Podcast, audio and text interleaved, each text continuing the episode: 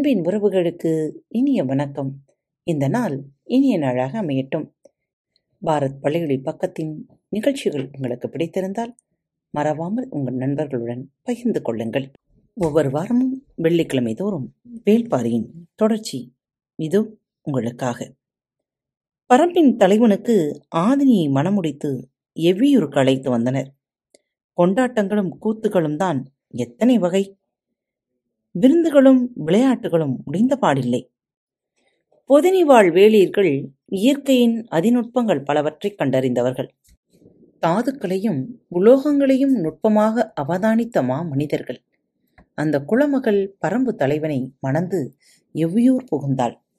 மணமுடித்துச் செல்லும் குளமகளோடு பதினெட்டு கொடிகளை அனுப்பி வைப்பது பொதினி வேளிர்களின் குளமரபு பச்சிலை தாதுக்கள் உலோகங்கள் உடற்கூறுகள் என பலவற்றிலும் தேர்ந்த பதினெட்டு மருத்துவக் குடிகளை உடன் அனுப்பி வைத்தான் மேலழகன். மதிப்பிட முடியாத மனித செல்வங்களோடு ஆதினி எவ்வியூருக்குள் நுழைந்தாள். பொதினி மலையடிவாரத்து ஊர் எவ்வியூர்?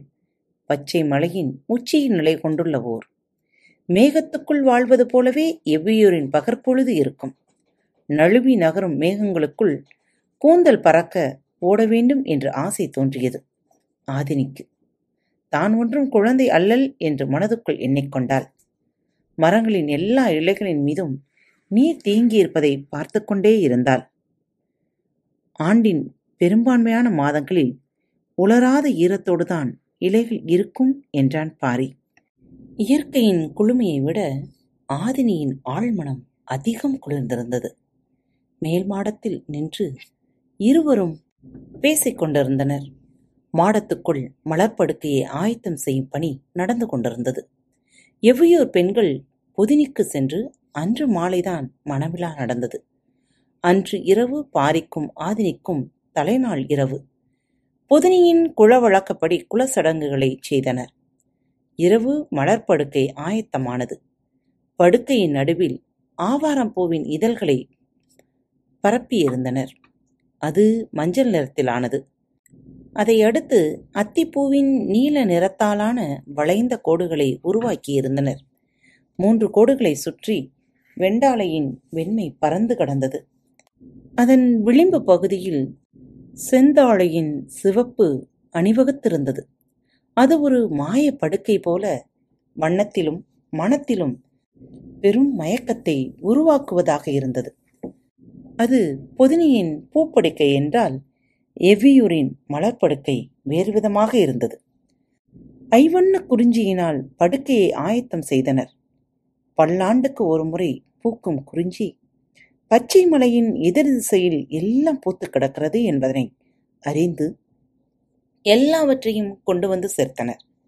பொன்வண்ண குறிஞ்சியின் மஞ்சள் இதழ்களை படுக்கையின் நடுவில் விரித்தனர். பச்சை மலையின் வடகோடியில் மட்டுமே பூத்துள்ள மலைவண்ண குறிஞ்சியின் நீல நிற இதழ் கொண்டு நடுவிலிருந்த மஞ்சளை சுற்றி அழகிய வட்டம் அமைத்திருந்தனர். பவளக் குறிஞ்சியின் செம்மை நிற இதழ்களையும் பெருங்குறிச்சியின் வெண்மை நிற இதழ்களையும் மாற்றி மாற்றி அடுக்கியிருந்தனர். ஒரு சுடர் படபடத்து எரிவதைப் போன்ற ஒரு தோட்டம் கொள்ளச் செய்தது. வாடா குறிஞ்சியின் செந்நீல இதழ்களை விளிம்பெங்கும் வரிசைப்படுத்தினர். குறிஞ்சி காமத்துக்கான பூ. அதன் மனமும் வண்ணமும் கனநேரத்தில் மனித ஆழ்மனத்தை தன்னகப்படுத்திக் கொள்ளும். குறிஞ்சி பூக்கத் தொடங்கினால் காடு முழுவதும் பூக்கும். காமத்தின் தன்மையும் அதுதான். கால்விரல் நுனியிலிருந்து நெற்றியில் சுருண்டு கிடக்கும் கூந்தல் வரை எல்லாவற்றிலும் காமத்தி இணையாக பற்றும். பற்றி எழியும் பொழுது மிச்சமின்றி எரியும் தீ அது. மொத்த காடும் எரிவதைப் போலத்தான் இருக்கும். குறிஞ்சி பூக்கும் காலம். அதுதான் காமத்தின் காலம். காத்திருந்து எரிந்து காலகாலத்துக்கு மணக்கும். படுக்கையின் தன்மைக்கு ஏற்ப அதுவே மனத்தை அரையெங்கும் நிரப்பியிருக்கும். மாலை நேரத்து கதிரவன் ஒளிமங்க சிறிது நேரமே இருந்தது. சட்டென ஒரு சிந்தனை தோன்றியது பாரிக்கு. ஆதினியை அழைத்துக் கொண்டு மாடத்தை விட்டு கீழிறங்கி வந்தான். மாடத்தின் வெளிப்புறத்தில் புதிதாக செய்யப்பட்ட தேர் நின்றிருந்தது. குதிரைகளை அதில் பூட்டச் சொன்னான். வீரர்கள் குதிரைகளை பூட்டினர். ஆதினியை தேரில் அமர வைத்து பாரி தேரை ஓட்டினான். வீரர்களும் மற்றவர்களும் பார்த்திருக்க நாகப்பச்சை வெளியே கடந்து தேர் வெளியே போனது. எங்கே போகிறான் என யாருக்கும் தெரியாது. ஆதினியை தேரிலே உட்கார வைத்து சுற்றி காண்பித்து வருவான் என நினைத்தனர். ஆதினி இதுவரை தேர்ப்பயணம் செய்ததில்லை. மாலை நேரத்து சுருங்கும் ஒளியும் சீரிப்பாயும் தேரின் ஓசையும் மலை மடிப்புகளில் இளம் பச்சையும் காண கிடைக்காத காட்சியாக இருந்தது. அவளது முகம் இயற்கையின் ஆதி சுவையை உணர்ந்து கொண்டிருந்தது. முறையான பாதைகள் உருவாக்கப்படாததால் வேகத்தை குறைத்து தேரை மெதுவாக ஓட்டினான். தேர் சென்று கொண்டே இருந்தது. கதிரவன் ஒளி செலுத்து அணைய ஆயத்தமாகிக் கொண்டிருந்தது. மலை உச்சியில் ஒளி அகழுதல் விளக்கை ஊதி அணைப்பதைப் போல சற்றென நிகழ்ந்துவிடும். ஆனாலும் தேரை திருப்பாமல் முன்னோக்கி ஓட்டிச் சென்றான் பாரி. ஆதினி எதுவும் கேட்கவில்லை. மலைமுகட்டோரம் போய் தேர் நின்றது. வண்டியிலிருந்து இறங்கிய பாரி ஆதினி இறங்க உதவி செய்தான். சற்றே சிந்தித்தபடி நின்றவன் தேரிலிருந்து குதிரைகளை கலற்றி விட்டான் அவன் என்ன செய்யப் போகிறான் என்பதை ஆதினியால் கணிக்க முடியவில்லை. உன்னை ஓரிடத்திற்கு அழைத்துச் செல்கிறேன் வா என சொல்லி மலைமுகடு நோக்கி நடந்தான். ஒளி முற்றிலும் அகன்று இருள் கவிவிட்டது. அவனை பின்பற்றி நடந்தாள் ஆதினி. குதிரைகளை அப்படியே விட்டுவிட்டு வருகிறீர்களே. காட்டுக்குள் ஓடிவிடாதா? போகாது. இந்த மேட்டில் மட்டுமே முயற்புல் இருக்கிறது. அதற்கு மிக பிடித்த உணவு அதுதான். இந்த இடம் விட்டு எளிதில் அகலாது. அப்படியா? என கேட்டபடி நடந்தாள். இருள் முழுமையாக நிலை கொண்டு விட்டது. முகட்டை அடைந்ததும் மலையின் சரிவை நோக்கி இறங்கத் தொடங்கினான். கால்களை கவனமாக எடுத்துவை என்றான். நீருக்குள் மூழ்கும்போது உள்ளே போக போக அடர்ந்த ஓசை பெருகி வந்து காதடைக்குமே? அப்படித்தான் காற்றின் ஓசையும் நேரமாக ஆக இருள் அடர் ஓசையாக மாறிக்கொண்டிருந்தது சிறிதும் பெரிதுமான பாறைக்குள் நடுவில் ஆதினியை கவனமாக அழைத்து கொண்டு கீழிறங்கினான் பாரி. இருளுக்குள் மீன்களைப் போல் மிதந்து கொண்டிருக்கும் செடி கொடிகளின் இலைகளை கையால் தட்டியபடி நடந்த ஆதினி கேட்டால் எங்கே போகிறோம்?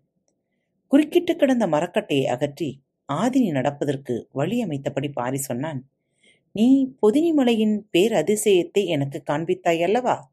அதே போல பரம்பின் அதிசயத்தை உனக்கு காட்ட அழைத்துச் செல்கிறேன். அன்று முழு நிலவு நாள் சிறகு நாவல் பழங்கள் மிதந்து வந்ததை தெளிவாக பார்க்க முடிந்தது. இன்று நிலவற்ற காரிருள் நாள். இந்த கும் இரட்டில் எதை பார்க்க முடியும்? பொதினியின் அதிசயத்தை பார்க்க நிலவின் ஒளி தேவைப்பட்டது. ஆனால் பரம்பின் அதிசயத்தை தெளிவாக பார்க்க ஒளியற்ற காரில்தான் தேவை. ஆதினிக்கு வியப்பும் ஆர்வம் ஒரு சேர பெருகின. ஒளியற்ற இருளில்தான் தெளிவாக பார்க்க முடியும் என்றால் அது என்னவாக இருக்கும் என்று சிந்தித்தபடியே நடந்தாள். நின்று பொறுமையாக வழிக்குறிப்புகளை கவனித்தபடி முன்னடந்தான் பாரி. இருளில் இரக்கத்தில் கால் எடுத்து வைப்பதில் கூடுதல் விழிப்புணர்வு உணர்வு தேவை. பாரி முன்னடப்பதால் பதற்றமில்லாமல் நடந்தாள் ஆதினி. நேரம் கூடியது. இருளின் அடர்த்தி அதிகரித்துக் கொண்டே இருந்தது.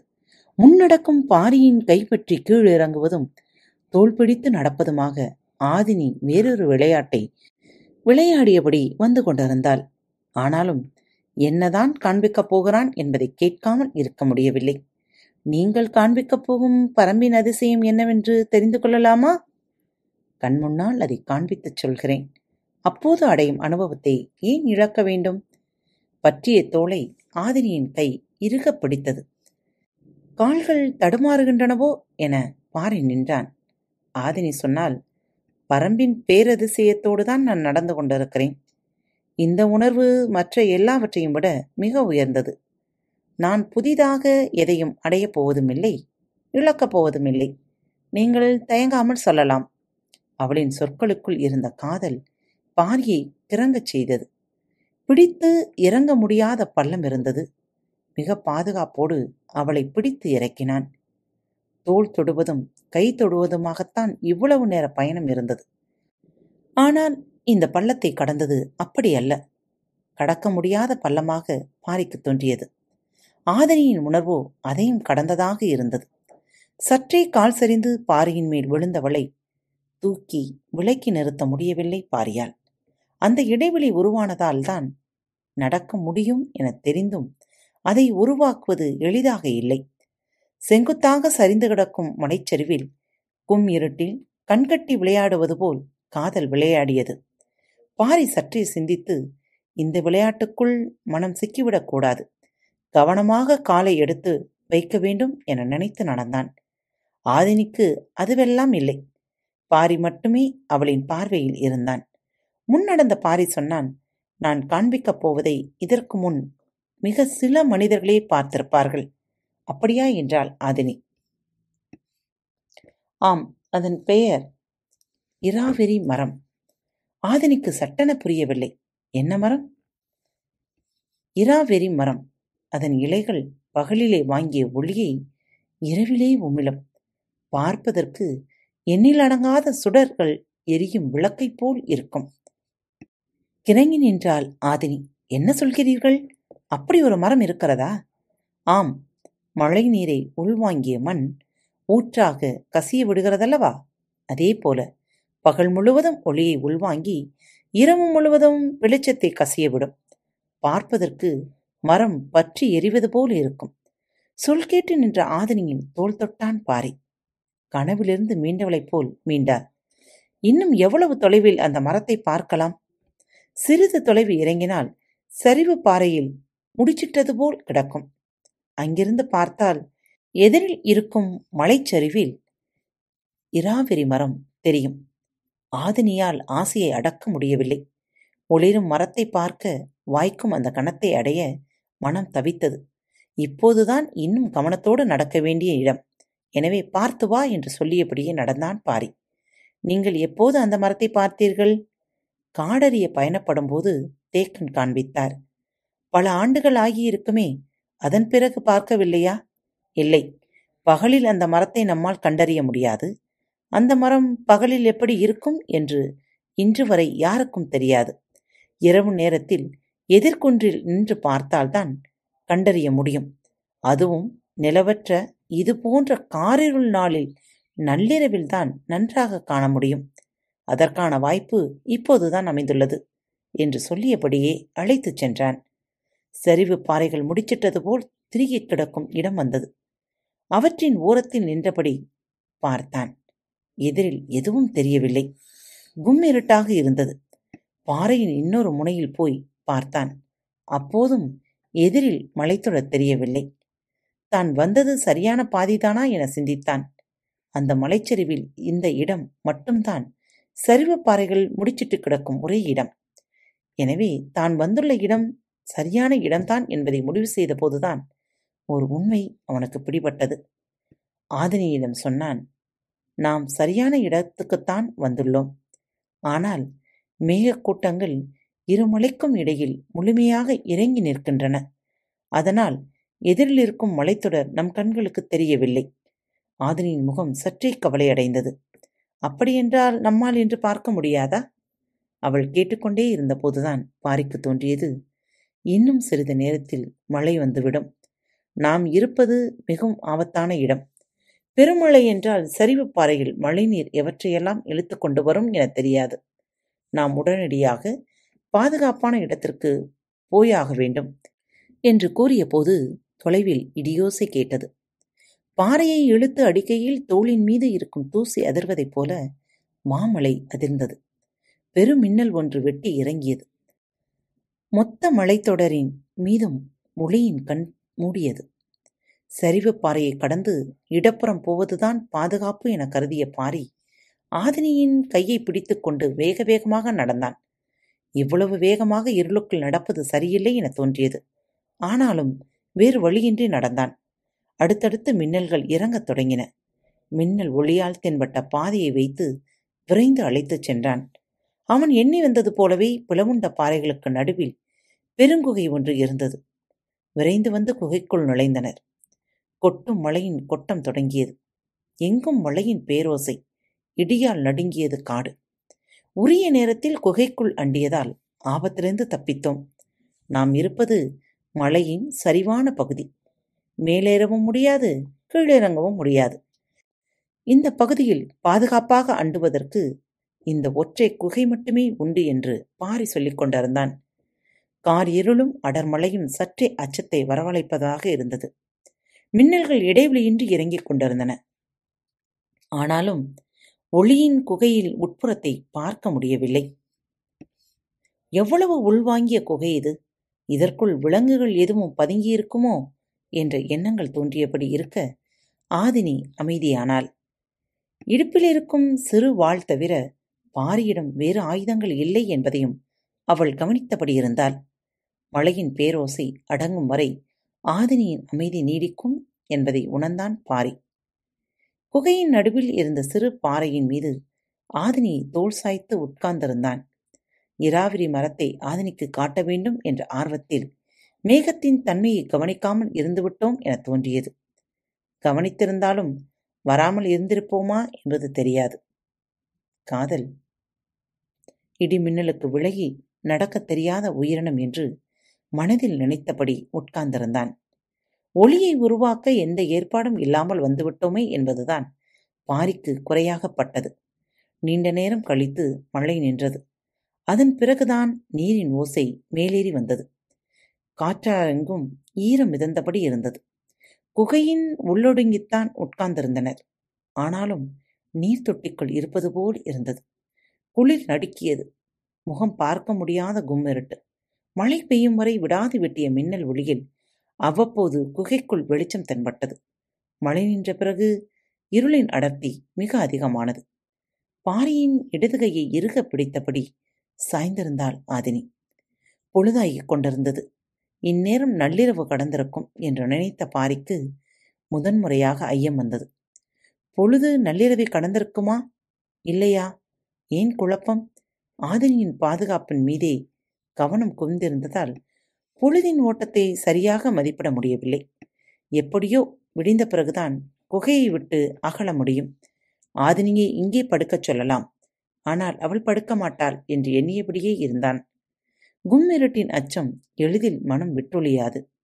அதுவும் உள்காட்டின் அடர்குகைக்குள் ஆதினிக்கு அவ்வப்போது எழும் ஐயமே. தான் கண்ணை திறந்திருக்கிறோமா மூடியிருக்கிறோமா என்பதுதான். இரண்டுக்கும் எந்தவித வேறுபாடும் இல்லாத நிலையில் பாரியின் கையை இறுக பற்றுவதன்றி வேறு எதையும் கவனிக்க முடியவில்லை. எந்த சொல் கொண்டு இந்த அமைதியை களைப்பது என பாரி சிந்தித்துக் கொண்டிருக்கையில் குகையின் உள்ளடுக்கிலிருந்து சிற்றொளி வெளிப்பட்டது. அதை உணர்ந்த கணம் சட்டென குகையின் உட்பகுதியை நோக்கி திரும்பினான் பாரி. தோளிலே சாய்ந்திருந்த ஆதினி திருக்கிட்டு நடுங்கினாள். உள்ளே இருப்பது விலங்கா? எந்த வகை விலங்கு? எதையும் கணிக்க முடியவில்லை. சட்டன குகையை விட்டு வெளியே போய் நின்று அதை எதிர்கொள்வது பாதுகாப்பானதா? உள்ளேயே எதிர்கொள்வது பாதுகாப்பானதா? பாரியால் முடிவெடுக்க முடியவில்லை. ஒளியின் அளவு கூடிக்கொண்டே இருப்பது போல் தெரிந்தது. ஒளியின் தன்மை எதையும் கவனிக்க முடியாததாக இருந்தது. பரவும் ஒளிக்கு பின்னால் இருப்பது பாறையா? இருளா? அல்லது மிருகத்தின் உடலா? எதுவும் புலப்படவில்லை. இவ்வளவு குழப்பங்கள் வாழ்வில் இதுவரை ஏற்பட்டதில்லை. இயற்கையின் கணிக்க முடியாத கூர்முனையில் முன்னால் நின்று கொண்டிருந்தான் பாரி. காடு அறியும் காலத்தில் கூட இவ்வளவு பதற்றமான கணத்தை சந்தித்ததில்லை.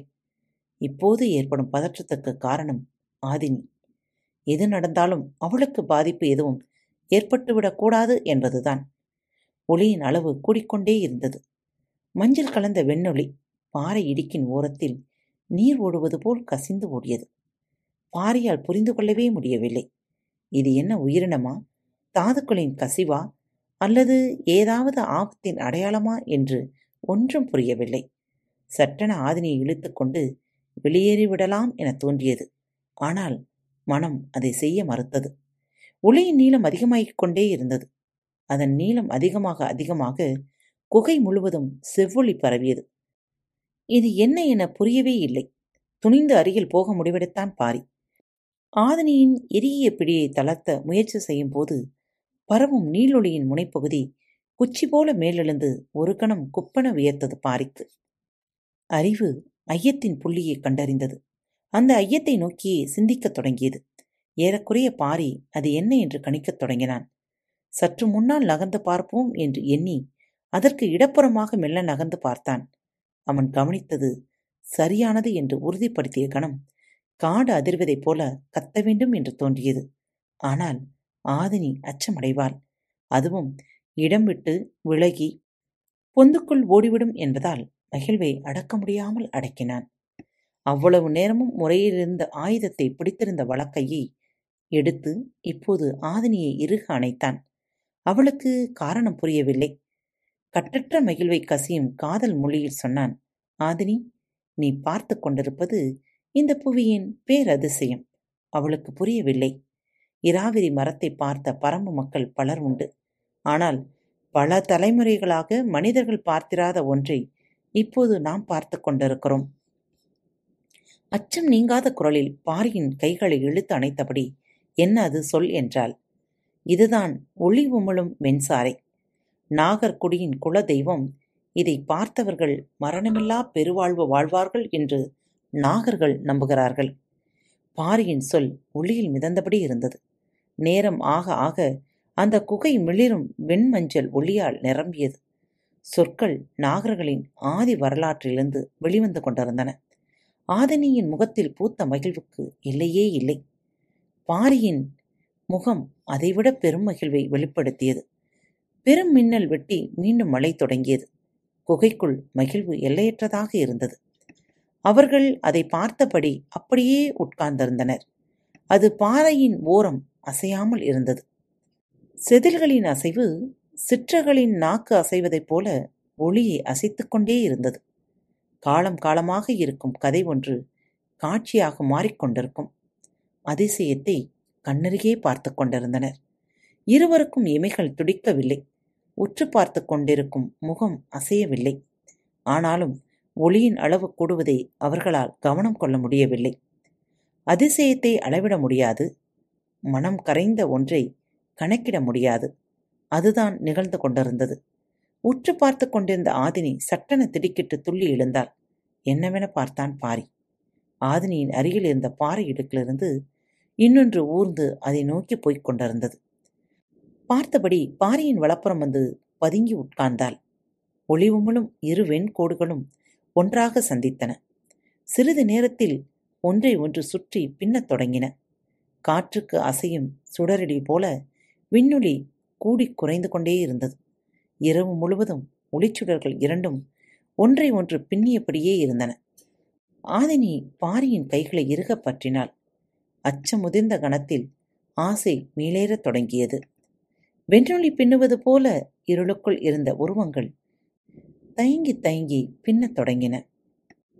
மழையின் ஓசையைப் போல மூச்சுக்காற்றின் ஓசையும் கூடிக்கொண்டே இருந்தது. எவ்வியூர் மாளிகையில் ஐவகை குறிஞ்சி மலர் கொண்டு படுக்கையை ஓர் ஓவியம் போல வரைந்து வைத்திருந்தன.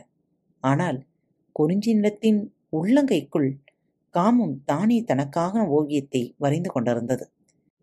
ஆதினி கால்களில் அணிந்திருந்த தண்டை எவ்வளவு ஓசையை எழுப்பிய போதும் பின்னிய நாகங்கள் விலகவில்லை.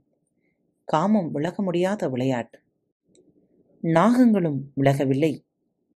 நாகங்கண்டும் விலகவில்லை. காத்திருங்கள் பரம்பின் குரல் மீண்டும் ஒழிக்கும் மீண்டும் சந்திப்போம். இப்படிக்கு உங்கள் அன்பு தோழி.